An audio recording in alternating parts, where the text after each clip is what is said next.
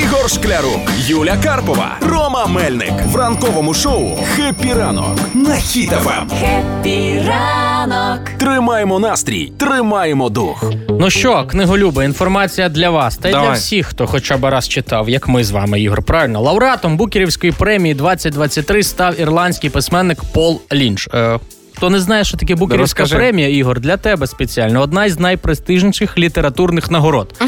І його книжка називається Пісня пророка. Розповідає вона про е, жінку-біженку із Сирії, в якої четверо дітей. Вони живуть в Ірландії.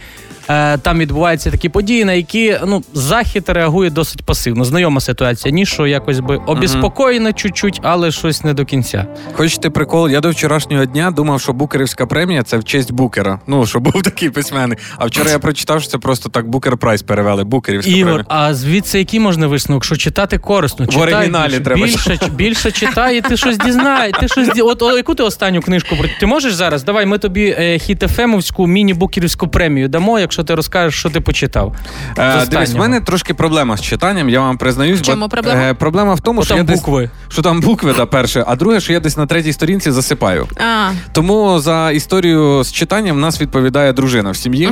І я, якщо вам цікаво, Угу. цікаво, топ-3 від моєї дружини. Давай. Хочете почути? Давай. Значить, дивіться, перша книжка, яку вона радить, це Корольок пташка співоча. це про що?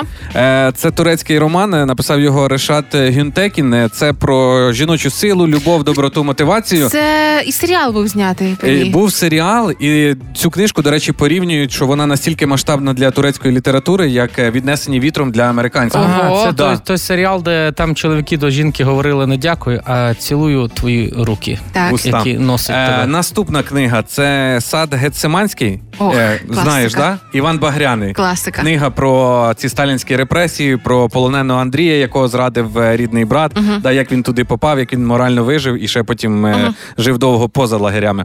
Е, і третя книжка це хатинка дядька Тома. Це про що? Е, Це книжка про расову нерівність, про рабство, жорстокість, про торгівлю людьми. І саме головне, що там е, описаний жорсткий світ, але так подано читачеві, що в цьому жорсткому світі е, є і добрі люди.